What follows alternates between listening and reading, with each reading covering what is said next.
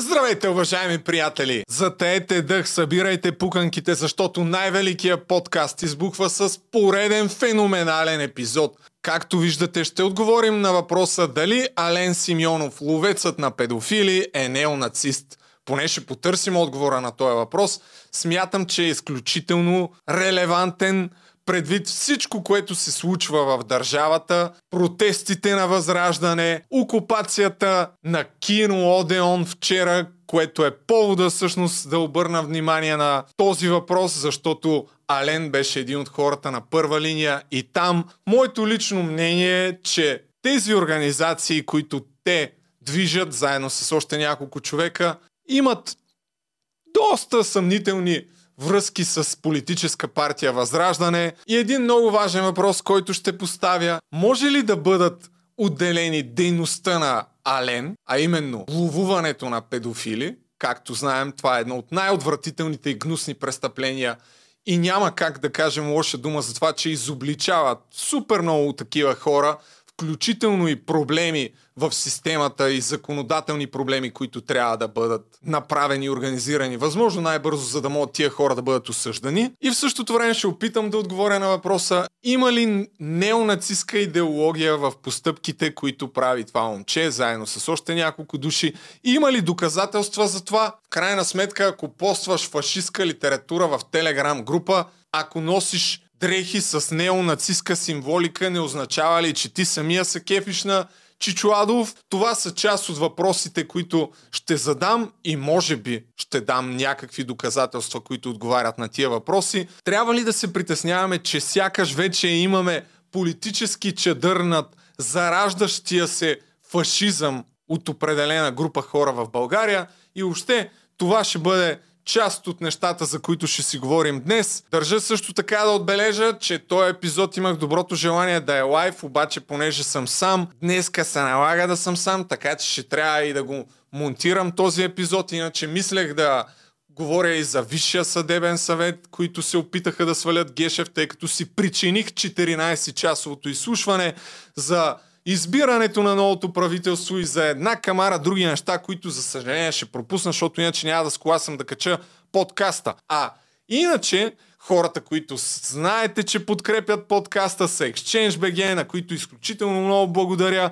Това е прекия път към криптовалутите в България. Най-доброто място, от което може да си купите криптовалути в България. Между другото, утре ще имам епизод с един от съоснователите на ExchangeBG, Герасим Герасимов и Валентин Михов, които участваха и ще разяснят какво се случва с криптото, защото в момента в САЩ се води война срещу криптовалутите. Феноменален крипто епизод ви очаква утре, а иначе тази война може би е повод за това, че цените наистина падат. Както знаете, мой експеримент всяка седмица вкарвам по 100 лева в биткоин и етириум, като вече съм вкарал 3800 лева и за пръв път имаме такава голяма разлика от инвестицията и портфолиото, което имам. В момента криптовалутите ми се оценяват на около 3400. Това се дължи на факта, че в последните дни имаше така сравнително сериозен спад на, на цените, но както знаем, именно в такива периоди на пазара е удачно да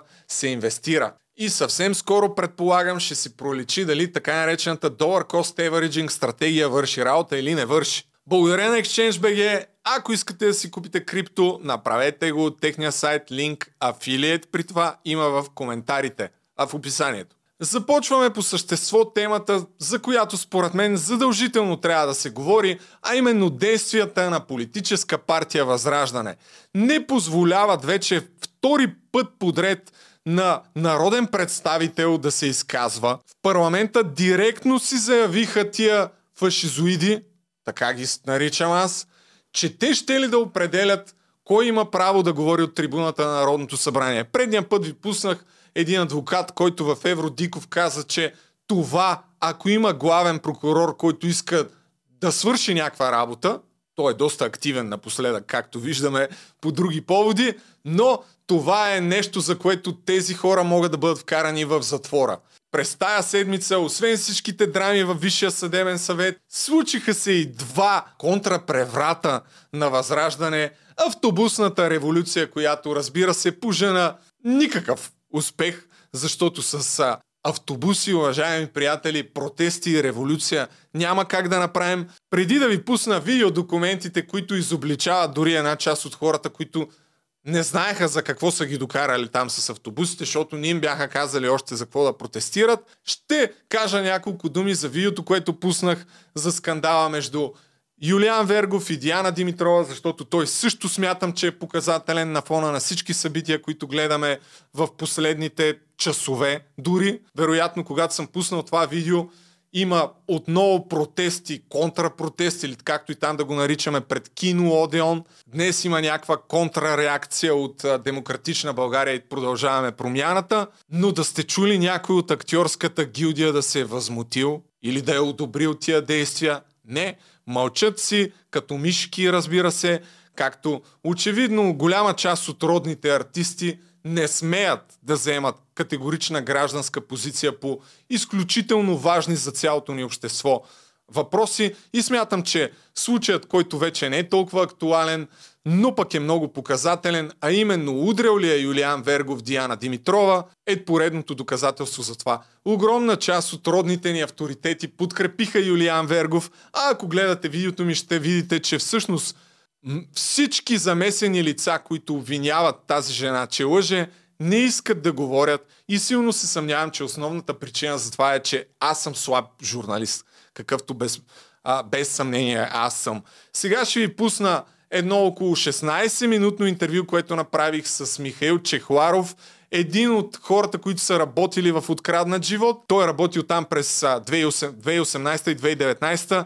Не е бил свидетел на въпросна, въпросната случка през 2017 година, за която Диана Димитрова твърди, че Юлиан Вергов я е ритал в лицето, но след това години се е говорило за тази случка зад колисите на откраднат живот. И това не е било нещо изненадващо. И той задава въпроса, може ли това нещо да не се е случило, ако е години се говори от а, всички хора, които са били там, включително зададе риторични въпроси, защо огромен брой от а, тези хора, които са се подписали в една подписка, която излезе до медиите, че по никакъв начин не са чували историята за насилието на, на Диана Димитрова, всъщност те лично са му разказвали на него тая история. Заслужава си според мен да се чуе това мнение. Пускам тук цялото интервю, тъй като до момента беше достъпен само за мембарите на моя канал. Между другото, ако искате, може да станете мембари да гледате всички криминални истории тук по-рано. И след това продължаваме с основната част от подкастчето. Може ли първо да се представите как се казвате и кога работихте в сериала? Михаил Чехларов се казва. За сериала започнах работа 2018 година. И работих там до 2019, да речем, 2020, нещо такова, близо около две години и, и отгоре, и малко. Длъжността ми там беше малко особено за българските сериали, защото обикновено те са разделени на реквизит и седресинг по нормалните продукции, но случая беше обединена.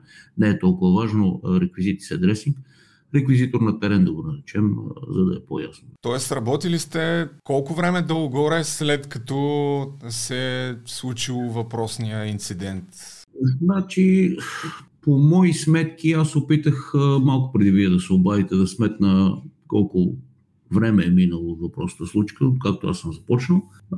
Един сезон преди мене, да речем, което са около няколко месеца, да речем, четири да ги кажем. Мога да ви го кажа съвсем точно, но около 4 са. Ако не се лъжа, вие бяхте първият човек, който реагира след като излезе въпросния списък, подписан от 31 души от екипа. И в статуса и в съобщението, което публикувахте, всъщност казвате, че тази история, че е имало такъв побой, ви е разказвана от няколко души от хората, които са се подписали. Така ли е? Така е. Аз го казах и на Диана, тогава аз направих една грешка. Обясних го като, някакси го формулирах като извинително писмо от Dream Team, което не е така. Писмото е инициирано от един човек. Аз не се предсням да й кажа името. Казва се Велина Павлова, която по това време е била отговорник костюми за откраднат живот. Тя е инициатор на цялото това писмо. С други думи, това не идва официално от Dream Team. Което е важно да се каже, защото един вид не идва официално от Dream Team, а идва от един човек, който по някакви причини се опитва да ангажира останалите колеги, които са работили тогава в цялата тази история. Как разбрахте, че е иницииран от нея? познати, чрез разговори и така нататък. Това не е официално писмо от Dream Team. Който и да се свържи с представители на Dream Team, аз съм сигурен, че те нямат нищо общо с тази работа. Сега, дали е правилно от тяхна страна да си замълчат толкова време и да не кажат, че това не е а, тяхна инициатива, не мога да кажа, защото никой до тук нищо не е споменал за това, че те нямат нищо общо с това писмо. Де факто е така. Те нямат нищо общо с това писмо. Започнах работа малко след тия случаи, тази случай, както ви казах аз. Аз не съм пряк свидетел на това, което се случва. Познавам Диана и Юли чисто професионално, затова ги наричам по малки имена, защото ние така.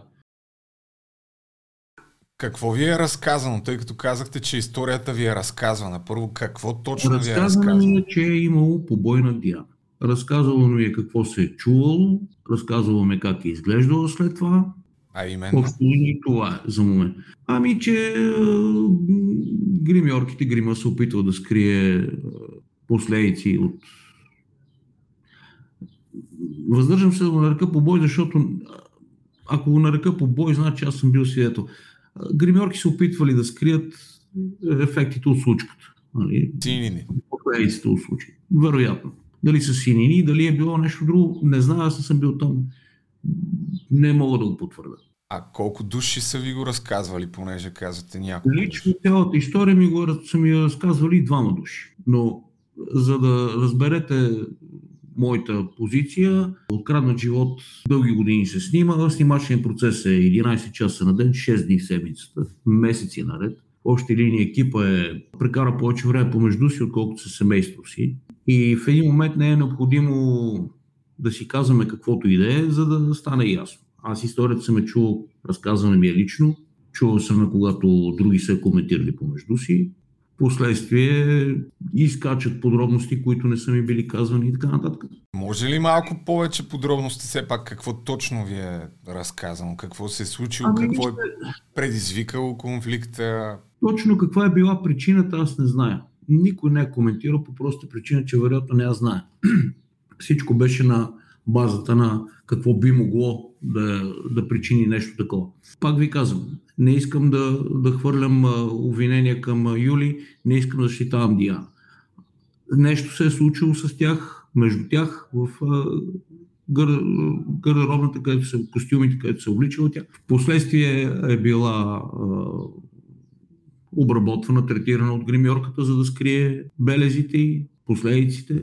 Говорило ли се, че има свидетел, тъй като от а, показанията дадени пред прокуратурата, именно Дарина... Велина. Велина по Да. Велина. да, именно тя твърди, че е била свидетел. Вие чували ли е- сте е, такова нещо? Това е интересното случая, че човека, който се твърдеше тогава, че е бил свидетел на случката, е инициатора на въпросното писмо. Пак ви казвам, аз не съм бил там. Може би щях да знае повече, ако съм бил там, но... А... Изненада ли ви, когато научихте тази? Много. Аз, аз свързах с Диана. А, няма да коментирам защо нали, времето между случката и разкриването и така нататък. Това е решение на Диана да го направи толкова години след това. В момента, в който видях това писмо, реакцията ми беше, това са абсолютни глупости. Буквално. Това са абсолютни глупости. Аз нямах с нея никакъв контакт. Издирих я в а, Инстаграм и казах, аз тази история я знае от 2018 година. А тези двама души, които са ви я разказвали, бяха ли в този списък въпросни от 30 на души? Да, единия се отказа от този списък. А, мисля, че го има в а, профила на Диана, човека, който се отказа от... А, как се казва? Приятел ми е, там е, отказа се. Просто а, да, нека да. Не ми се ще да споменавам имена, Добре. защото е в, послед, нали, в процес на изчистване и на уточняване. Един човек се отказа от този списък, който ми разказа за другата случка, другия все още не. Говорили ли сте с него? Понеже задавате един такъв въпрос накрая във вашия пост. Ми, в тази ситуация, ако се опитам да се свържа с когото и да е, да било, ще излезе, че взимам страна. Аз страна не взимам. Защо а, са в този списък е тяхно решение. Дали ще имат доблестта да си признаят, че знаят за случката, пак е тяхно решение. Аз не мога да посочвам с пръсти да казвам ти ми каза а, или каквото и да било. Разчитам на тяхната доблест. Да, а да не казвам голяма дума, 40% от 50% от хората, които са в този списък, са споделяли тази история. И факта, че те излизат с а, становище, че никой не знае нищо за случая, това беше мене, което ме искрено ядоса, защото това е буквално в прав текст. Ние си измиваме ръцете, нищо не се е случило. Дори нищо не се е случило. Аз не знае какво е станало. Нямам никаква идея какво се е случило. Дали нещо изобщо се е случило. Явно, че Но, се е говорило. Тази история е коментирана многократно. Дори ще вметна нещо, което не съм го споменал, за да не проверявам в момента точно как стоят датите и как, беше, как вървяха сезоните тогава, но по мой спомни цялата тази а, история, тази случка се е случила в а, пети сезон и в седми сезон, ако не се лъжа, Юлиан Вергов трябваше да се върне в сериала. Той се върна в сериала, има го там. Диана също е там. И коментарите между екипа беше как ще се случат всички неща след всичко това, което стана тогава. Аз вече бях на работа. Еми, случи се, да, и двамата са професионалисти. Какво е станало, какво не е станало, но коментарите в екипа бяха точно такива. Как ще стане между тях двамата? След да. Имам още един въпрос, понеже този случай, моята позиция е, че не става въпрос вече за, само за някакви лични взаимоотношения, ами в някаква степен, може би, цялото общество би трябвало да разбере истината и е показателно, ако едни от най-големите авторитети премълчават а, някакви истини. Та, ще ви попитам един въпрос а, във връзка с позицията официалната и мисля, че единствената до момента на Юлиан Вергов където казва, че не е имал никакви взаимоотношения с Диана Димитрова. Ако се е говорило, че са имали някакъв конфликт, говорило ли се, че са имали връзка помежду си? Колкото и да е звучи Съвсем жълто. искрено го казвам, никой не е коментирал какви са били техните отношения. Никой не знаеше, случката беше ясна на всички, нещо е станало, имало е някакво съприкосновение между тях. Бой ли е било? Аз не мога на ръка бой, по просто причина, че не съм го видял с очите си. Не съм видял и Диана след това. Имало е нещо, тя е имала поражение по себе си и така нататък. Каква е била причината, никой не е коментирал. Дали е била професионална, дали е била лична, никой не е коментирал, никой не е знал. В прав текст да ви питам, каква е била историята, че той е ударил? Това ли се е коментирал? Това е в момента и за мен е загадка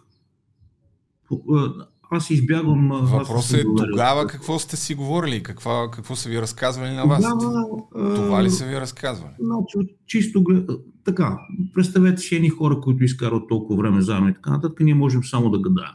Всички предположиха, че са имали някаква а, любовна история, лична история, която не се е развила добре и се е стигнало до цялата тази случка. Изключваше се в разговорите, пак казвам, аз не съм се включил, защото не съм бил там. Де факто аз техните взаимоотношения съм ги чисто професионално съм ги наблюдавал.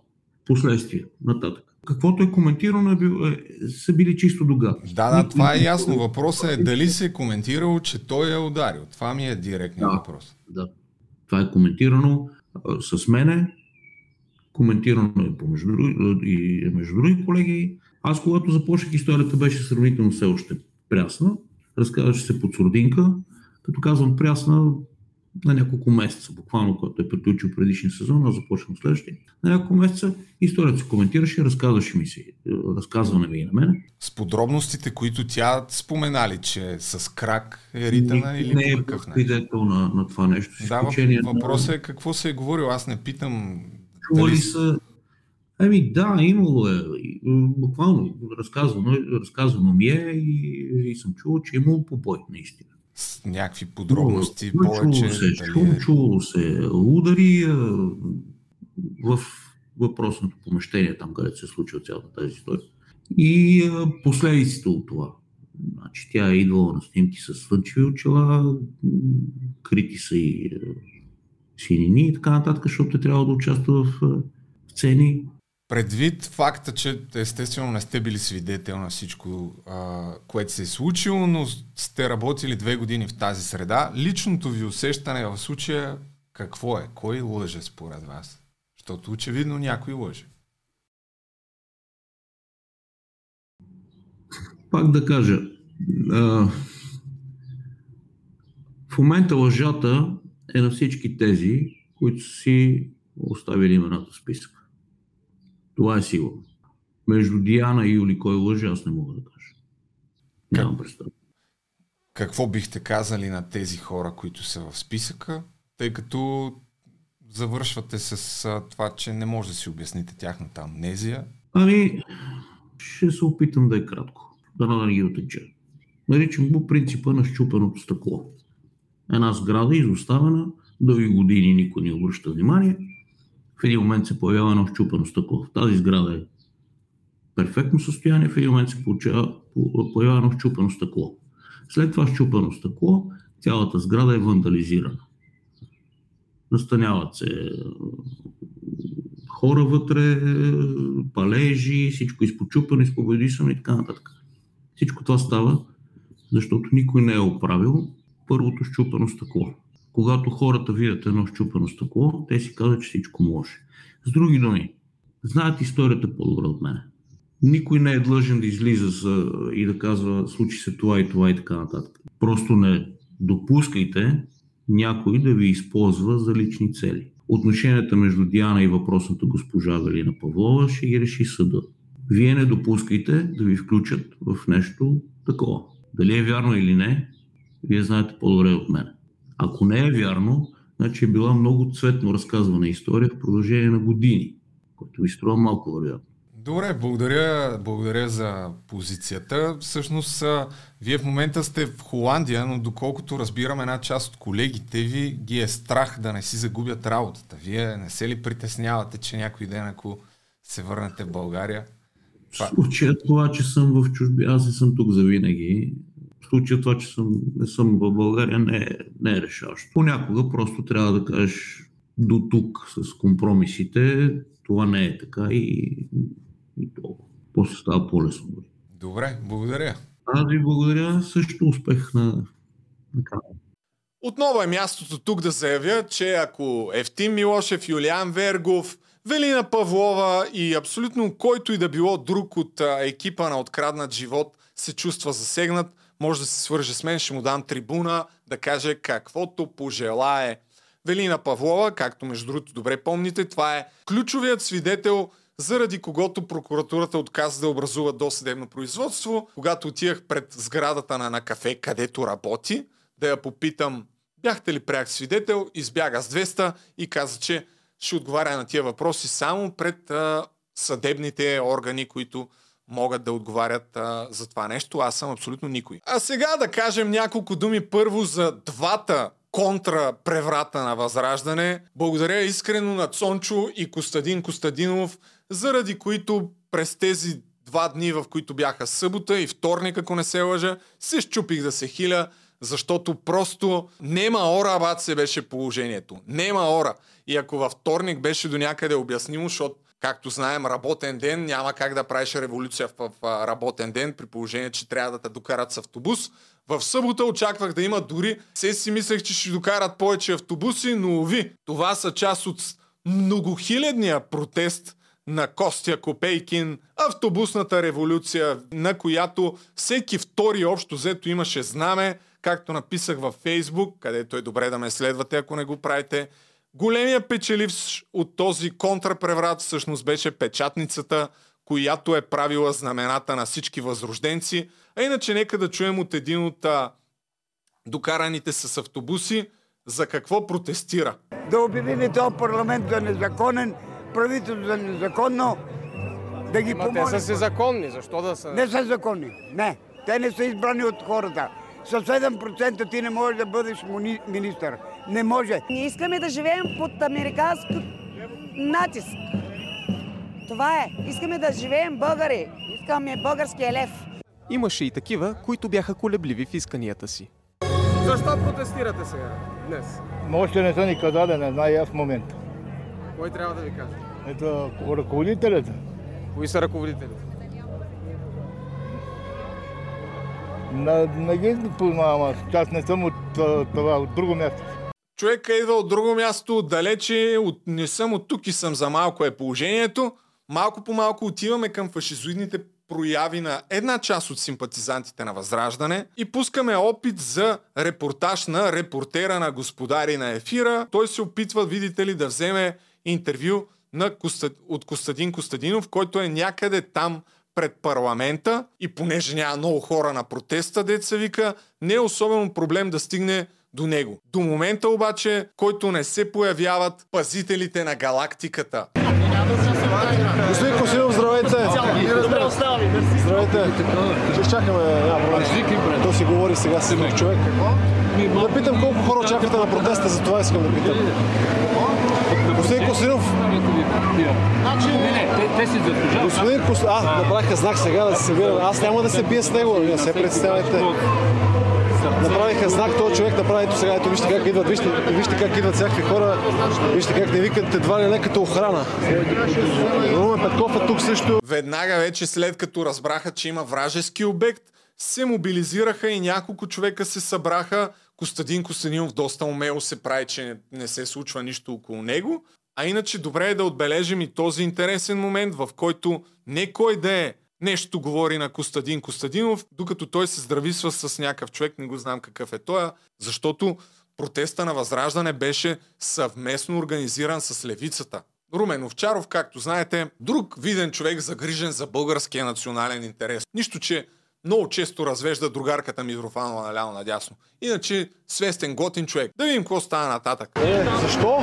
Така. Защо? Защо? Какъв е проблема? Ама какъв е проблема да отида да го питам нещо? Айде да се бутам. В този момент един от привържениците на Костадинов се опитва да хвана оператора ни през кръста и да го повали на земята. Успява само да го завърти. Чакайте, не, не, не, не, не. Човека тръгва да му прави суплес на оператора. Няма проблеми. И ако си, ще кажете, е, той сега е отишъл там в а, устата на звяра, няма как да не очаква подобна реакция, защото той ги провокира, нали? въпреки че абсолютно нищо не е направил. Нека да видим какво се случи в Народното събрание, защото това са крайно обезпокоителни тенденции. Не знам колко пъти да го повтарям. Може би вече от две години го повтарям това нещо. Ти сякаш става все по-експоненциално разделението в обществото, които тези хора се сеят, омразата, която пораждат. Групата на Възраждане, след като беше обещала преди няколко дни, че няма да позволи повече на Явор Божанков да се изказва от трибуната, направи всичко възможно, за да си спази това противоконституционно обещание.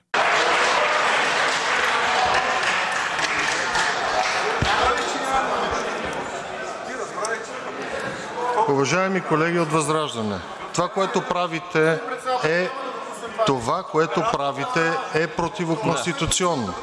Вие нямате, вие нямате право да лишавате народен представител от правото да представлява своите избиратели и народа, както е по Конституция.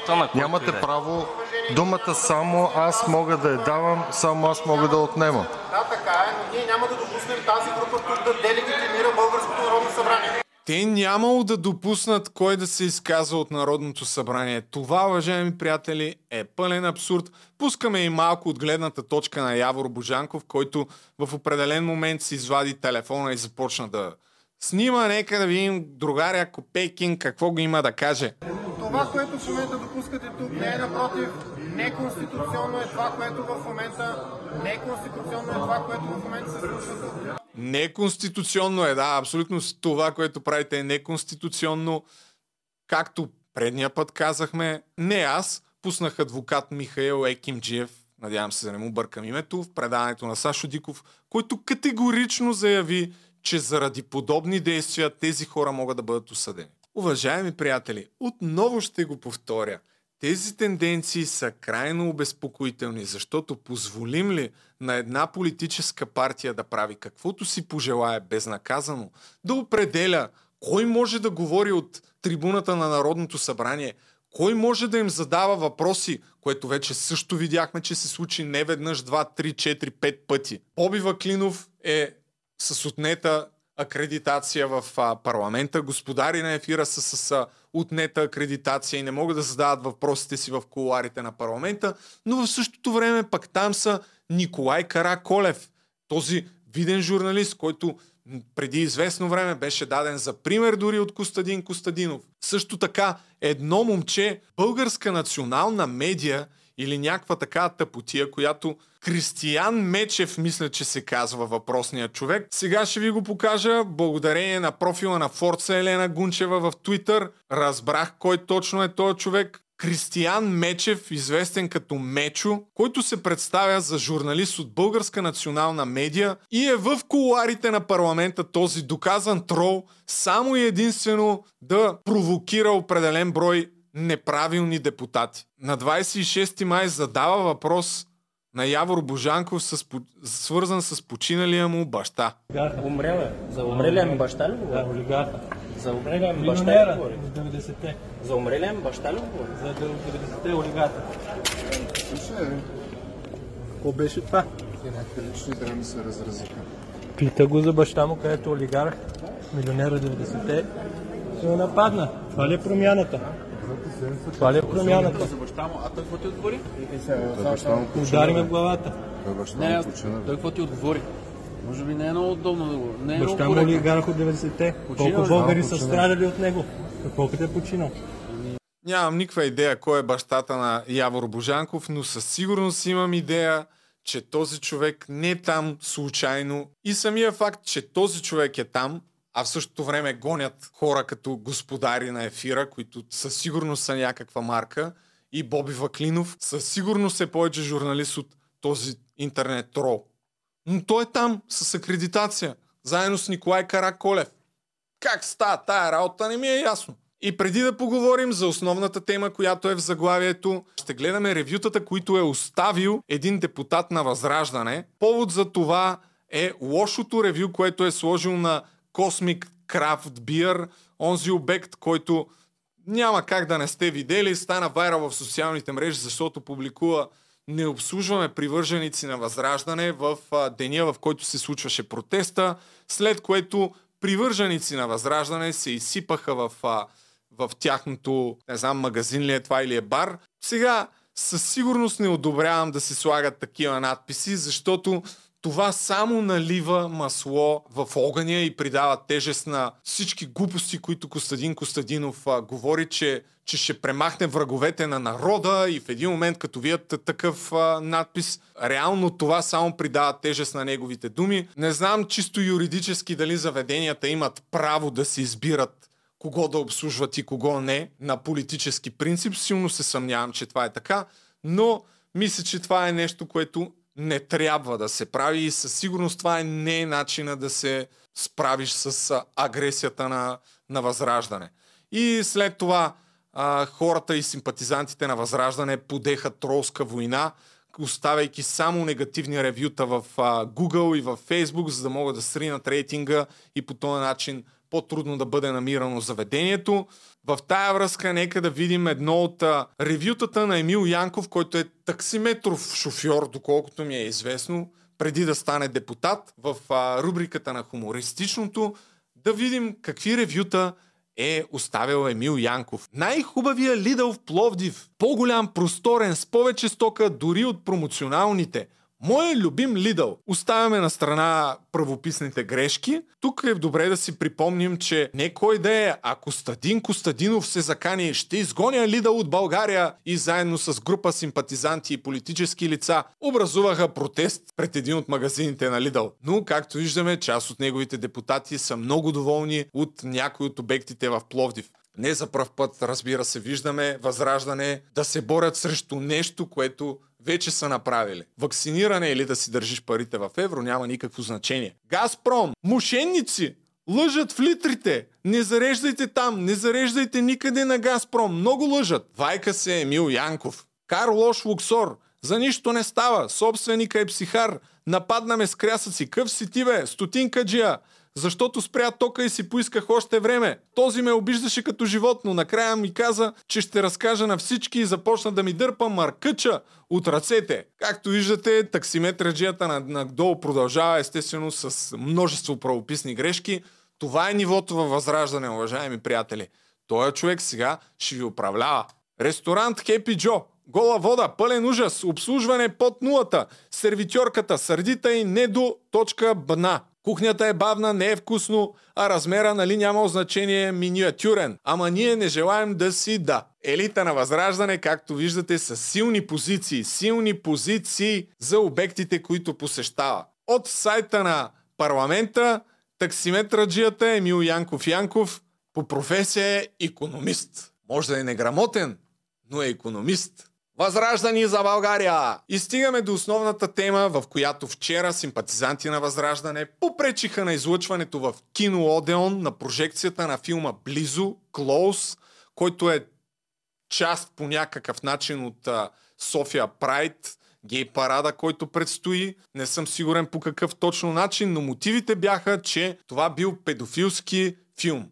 Сега не съм го гледал този филм, нямам представа за какво точно става въпрос в него. Споделиха част от синопсиса, в който се говореше, че, че това е история за две момчета. Доколкото разбирам, няма абсолютно никакви сексуални сцени. И ако съдим по статуса на Деян Статулов, който е кинокритик, Припомням, че през пролета филмът Близо бе представен в програмата на София Филм Фест 2023 в София, Пловдив, Варна и Бургас. Миналата година получи голямата награда на фестивала в Кан, а тази номинации за Оскар, Златен глобус, Сезар за най-добър международен филм, близо е претендент за Европейската филмова награда на публиката, която се присъжда ежегодно от Европейския парламент и Европейската филмова академия в партньорство с Европейската комисия и Европа Cinemas. Силно се съмнявам, че филм с а, такава визитка по някакъв начин промотира педофилията, каквито са аргументите на тези хора, които обръщат абсолютно всичко в пропаганда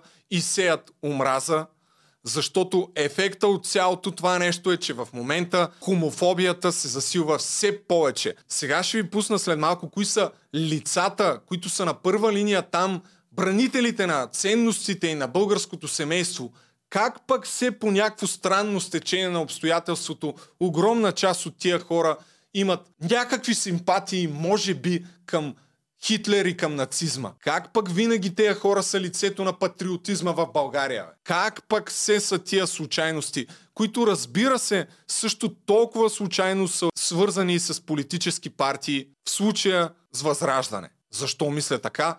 Защото на голяма част от протестите, които са инициирани и организирани от Възраждане, те са там. Може би това, разбира се, са само единствено случайности, а може би не. Тези действия ще имат реален ефект вече в нашето общество. Младите симпатизанти на тая партия вече ще имат примера и легитимността, че могат да видят всеки, който им изглежда като гей, хомосексуалист и така нататък, да издевателстват над него. Нещо, което се случи по времето на тая прожекция, защото, както виждаме, алфа машкарите и истинските бранители на ценности, какво направиха? Нахвърлиха се върху една жена, която е отишла да гледа този филм. Бих ли отишъл да гледам този филм преди тия събития? Не. Сега специално ще отида да задавия от какво точно може да се притесняваме всички ние че едва ли не се пропагандира педофилията. Напротив, това, което се пропагандира е омраза и тя идва от страна на тези фашизоидни партии. Нека да видим как копейкаджиите от няколко ъгъла нападат жена пред сградата на кино Одеон и нещо още по-обезпокоително. Полицията не прави нищо за пореден път. Полицията не прави нищо за да се справи с насилниците, а напротив – гони жертвите на насилие. Примерите за това могат да се случват и съм убеден, че сте го виждали и вие в собствения си живот. Примерите за домашно насилие и за жени, които са пострадали десетки. Примерите за жертви на междусъседски войни, хора, които са жертви и се оплакват. Какво прави полицията? Нищо. Не, не просто не прави нищо по някакъв начин поставя жертвите в ситуация да трябва да се обясняват, вместо да получат някаква закрила. Примерите отново вероятно са десетки. Тук в случая какво се случва? Нека да видим малка част от Не искам моя град да има гей парад! Не искам моя град да има гей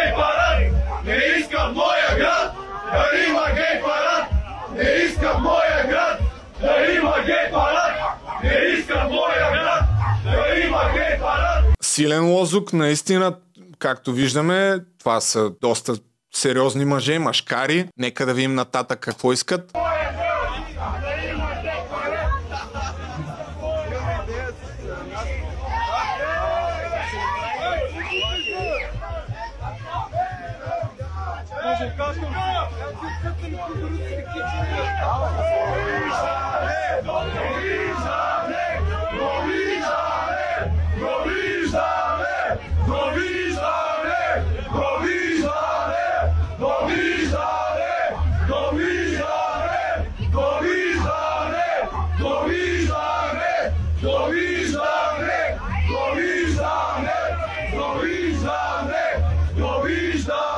Но аз не искам да живея в град, в който 40-50 души се нахвърлят върху един човек, жена, само защото, видиш ли, им изглежда гей и защото е отишла да гледа някакъв филм. Убеден съм, че това е крайно обезпокоителна тенденция, която първо, че не се случва случайно, защото е инициирана от такива организации, които колкото и поне лично за мен, да се опитват да ни убедят, че са неправителствени, че са за благото на обществото и така нататък, те са в тесни връзки с политически партии. Според мен. Само и единствено според мен. И второ, защото крайният резултат от това, което се постига е омраза. Да сееш омраза и разделение в обществото.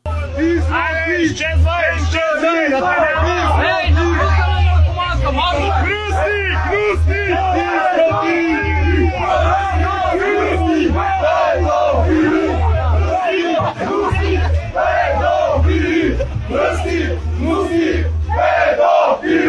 Мръсни! Гнусни! Педофили! Какви педофили, бе, човек? Какви педофили за това, че някакъв филм, отново казвам, не съм гледал филма, но предвид факта, че е номиниран за Оскар, че има някаква награда в Кан, излъчва се по една камара фестивали, какви, как, какви са тия глупости? Още ви давате ли си сметка колко е малумно това, бе, човек? Давате ли си сметка за това? И тук видях отново в Twitter, шаут-аут за Twitter, между другото, Никола Филипов, който и да е той, поснал един отговор към Светлозара Колева. Госпожо, в коя вселена е нормално да гледаме на кино как дечица от един и същи пол се прегръщат, държат се за ръка и така нататък? Това е ужасяващо.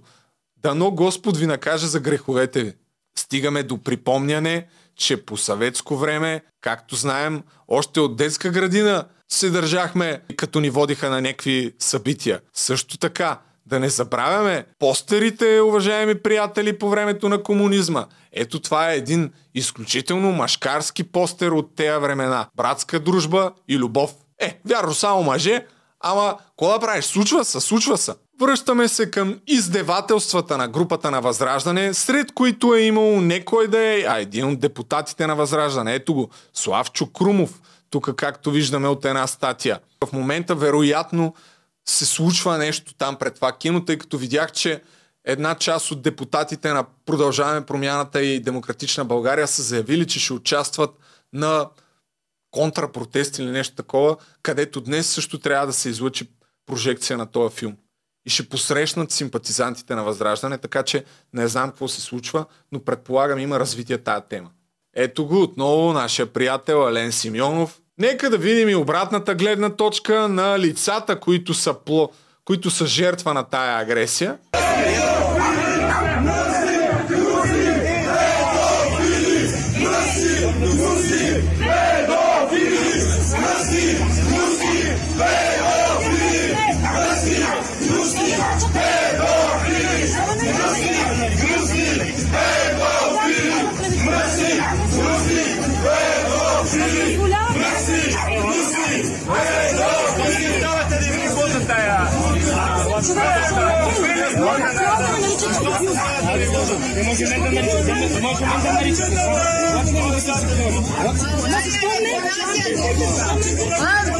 Тук очевидно има някакво събиране на педофили, които знам какво говорят за педофили.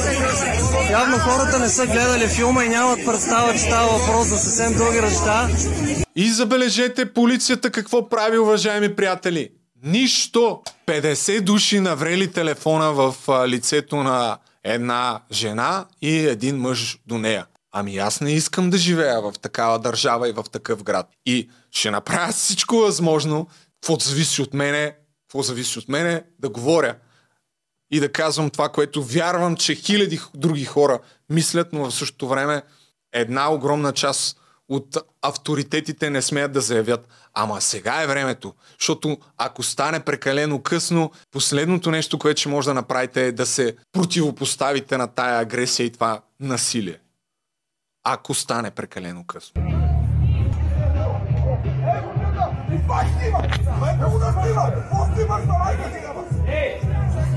Каква е тая злоба, бе, човек? Каква е тая злоба? Каква е тая агресия, бе? Сега виждам, че правосъдие за всеки са пуснали лайв, тъй като в момента снимам. Нека да видим какво се случва в момента там, пред киното. Общо взето, имам доста медии.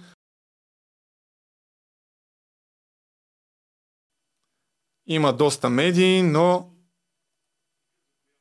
днес копейки няма, защото, както знаем, най-вероятно те още вчера са си тръгнали с автобусите, така че преминаваме към главното действащо лице на това видео. Ален Симеонов, човека, който набра изключително сериозна популярност в последните две, три, не знам вече колко години, в а, огромна степен благодарение на това, което той прави и разбира се с любезното съдействие на Станислав Цанов, който е зад него, така да се каже, и винаги му дава трибуна и ако не се лъжа, от него тръгна огромната популярност на действията на Ален Симеонов. А те какви са?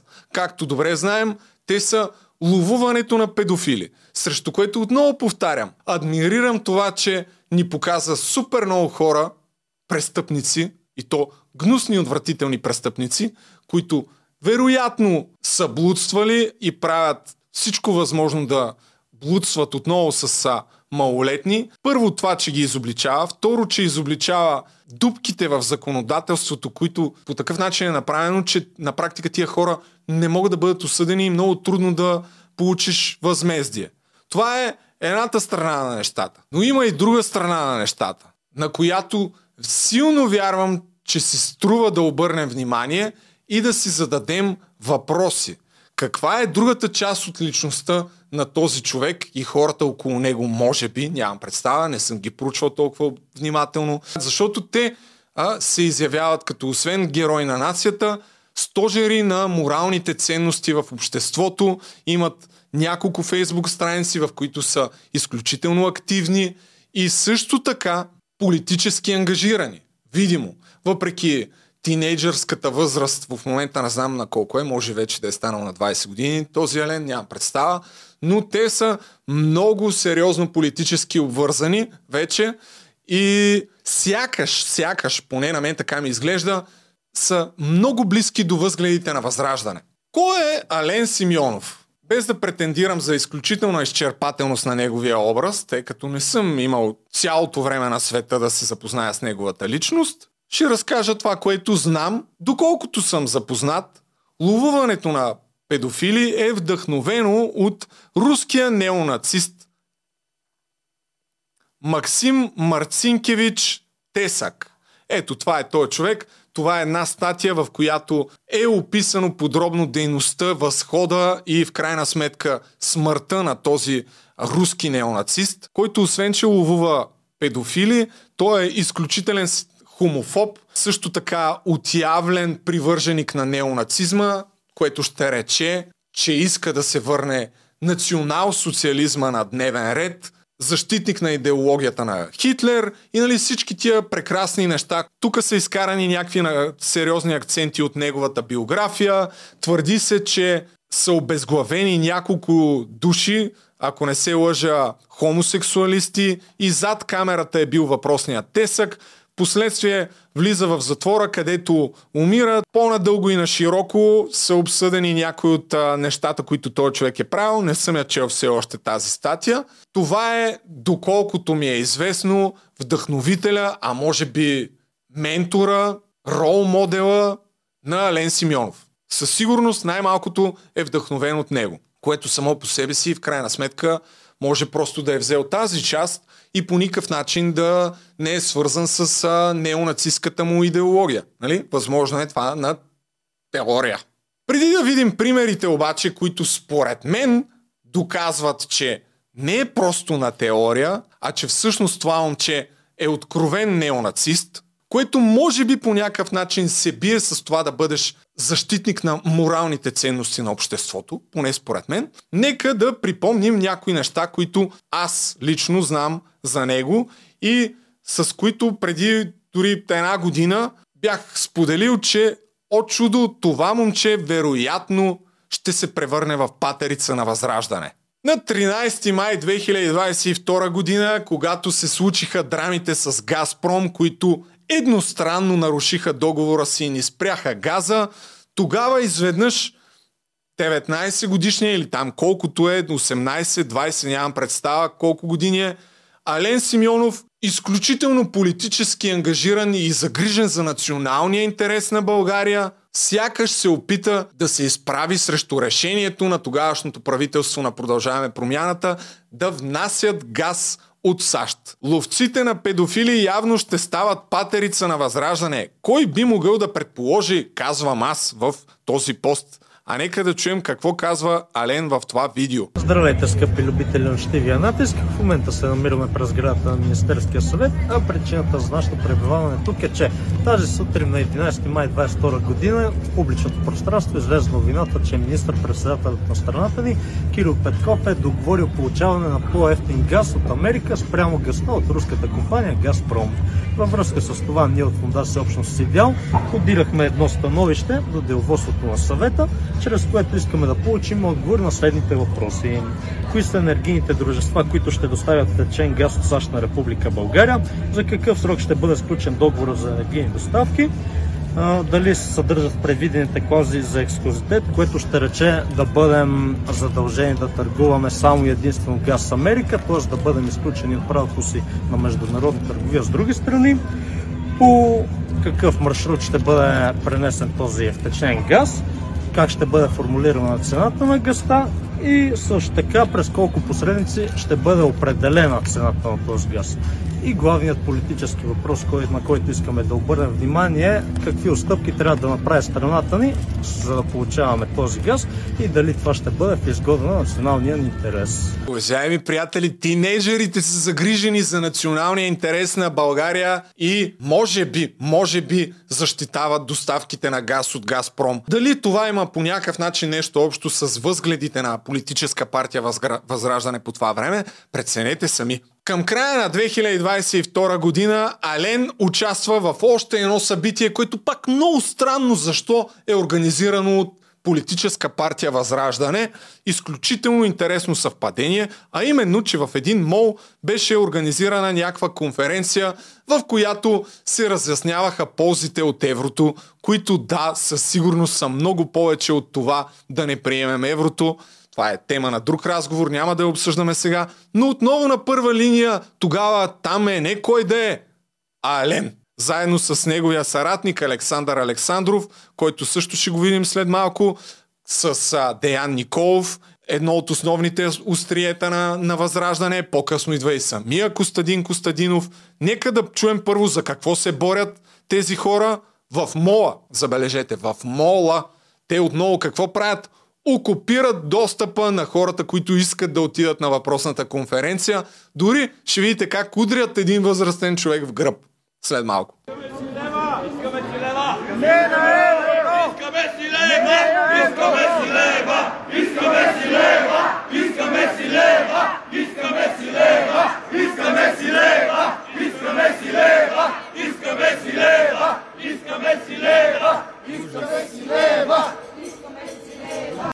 си лева хората, бе. Ще им вземат лева. Те са бранителите. Това са поредните бранители на националния интерес.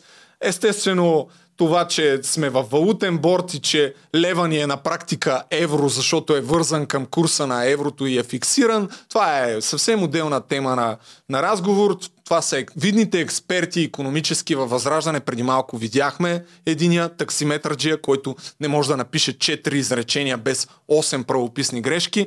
Това са лицата на Възраждане. Най-компетентните хора на планетата, които естествено те не искат да управляват. Те искат да рушат. И това е повече от ясно. Още малко да видим какво се случи на това събитие. Ето тук, както виждаме, на първа линия отново Ален, не кой да е, бори се срещу еврото, човека си иска лева. По никакъв начин обаче това не е свързано с партия Възраждане. Той просто си има силна гражданска позиция, което си е факт, си е факт. Малко по-късно хората, които се опитват да влязат на събитието, тъй като феновете на Възраждане са блокирали достъпа за пореден път. Един човек се опитва да влезе и вижте какво му се случва, уважаеми приятели.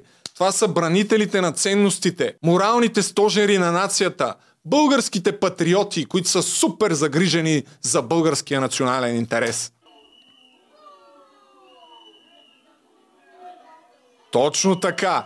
Точно така. Давай в гръб да ударим 60 и косур годишния човек, може би, защото по този начин ти ще го смажеш, ще кажеш как, как може ти да се продадеш на това да приемем еврото. Предвид факта, че всички статистики говорят, че всички държави, които приемат еврото, след това инфлацията им спада, економическата среда се подобрява в пъти, но пък е добре да си дадем сметка, че наистина има нужда от тия неща да се обясняват.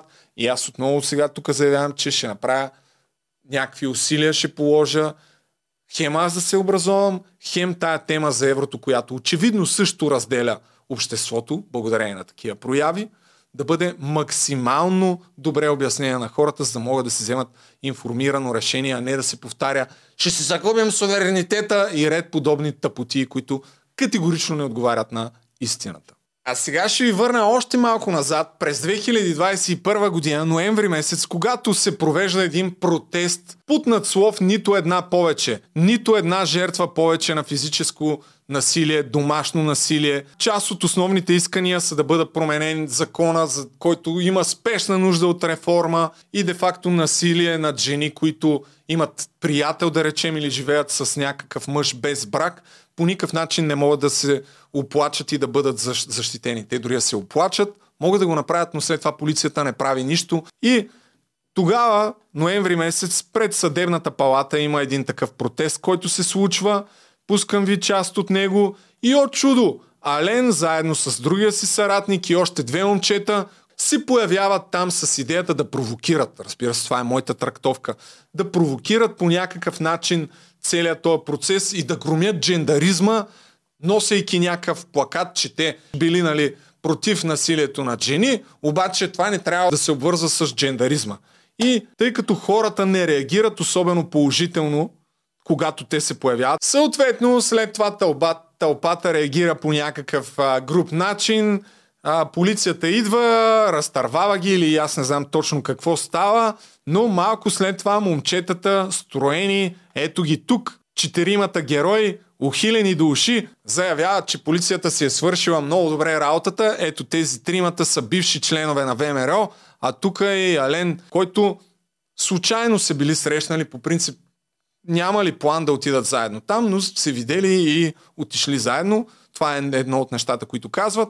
Първо, нека да чуем момчетата, че по принцип те са миролюбиви и не са фенове на агресията. Това, което стана обаче, че бяхме оградени, започнаха някакви хора да ни дърпат, да ни бутат. Прочетох, че сме употребили насилие към някого, което не е вярно, тъй като ние сме напълно ясно, че всяко едно насилие от наша страна, първо, че няма да има никакъв ефект от него. Второ, че моментално ще бъдем а, арестувани от органите на реда. Нещо, което не се случи благодарение на това, че не сме нарушили по никакъв начин обществения ред. От Както са... са... нямаше абсолютно никаква, никаква агресия. Какво... Ето това е плаката, който те са опитали да разпънат. Българката биологична жена, майка на нашите деца. Насилие на жени различно от джендър права. Виждате, хората не са за насилието, те са срещу насилието. Това са лицата на мирните и демократични протести, уважаеми приятели. Сега малко му е смешно на човека, ама случва се.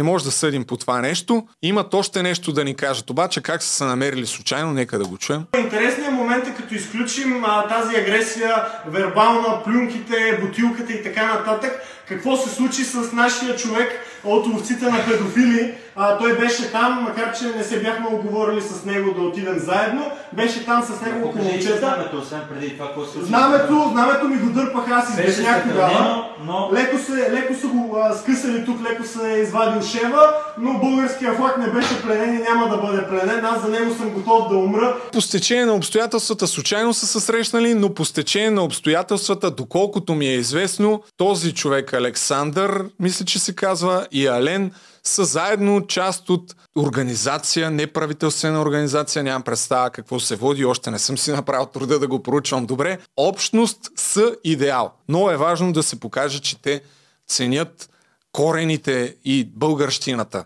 Все пак това са истинските патриоти. Вече отиваме към а, въпроса, който е основния в това видео. Дали Ален Симеонов е неонацист? Дали той е симпатизант на тази идеология?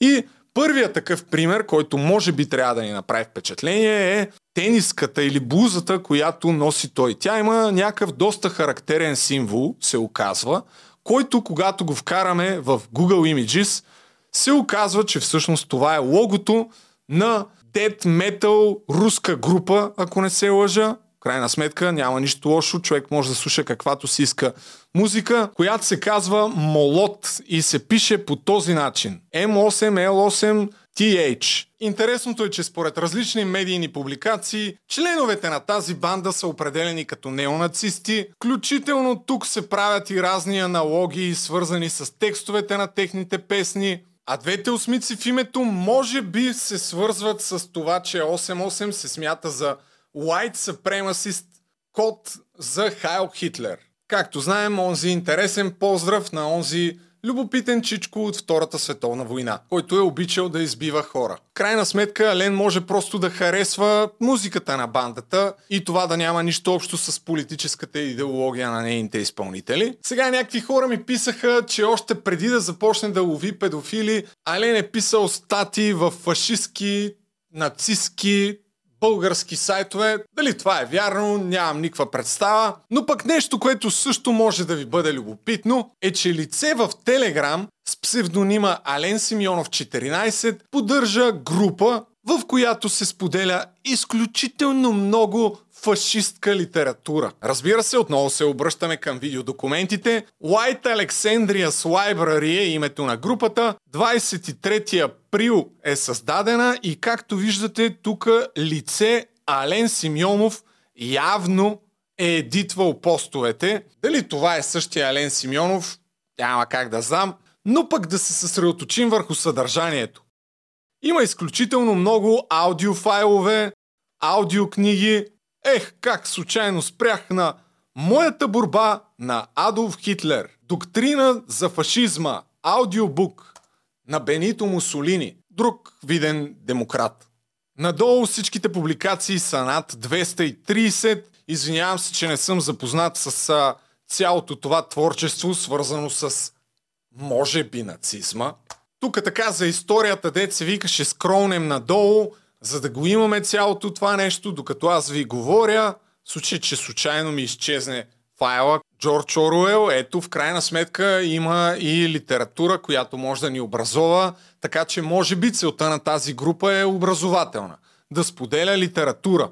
Няма абсолютно нищо странно в това, че ето тук виждаме Хитлерс War, Дейвид Ирвинг,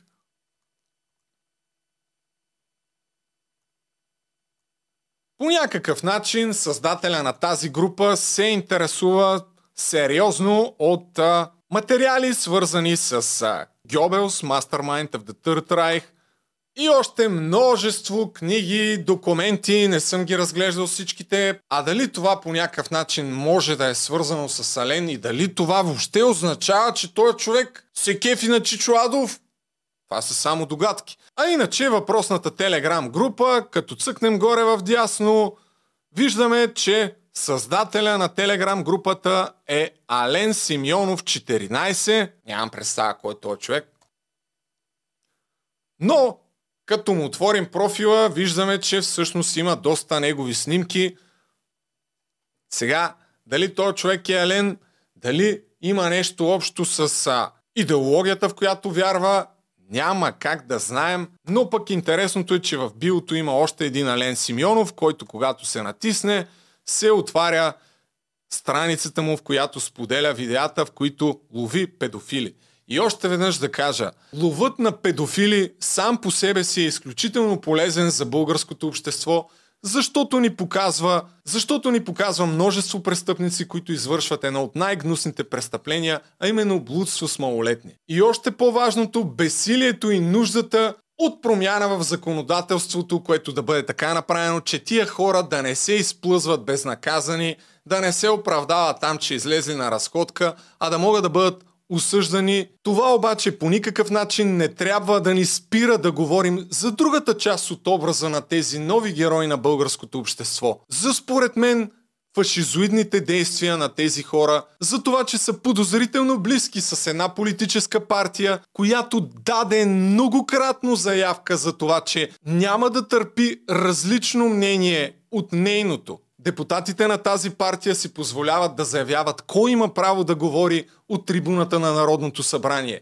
Лидерът на тази партия си позволява да гони журналисти и да определя кои са истински журналисти и какви въпроси да му задават. И както съм го казал многократно, отворете си очите докато е време, защото днес в България има хора, които се кефят на фашизма в съвременната му форма. Защото ако има една политическа система, която изключително много да се доближава до това, което е правил Хитлер, то това е Русия на Путлер днес. Бранете свободата си, свободата на словото, свободата на изразяване, защото отнемат ли ни го това, нищо добро не ни чака. Благодаря ви за вниманието. Чао!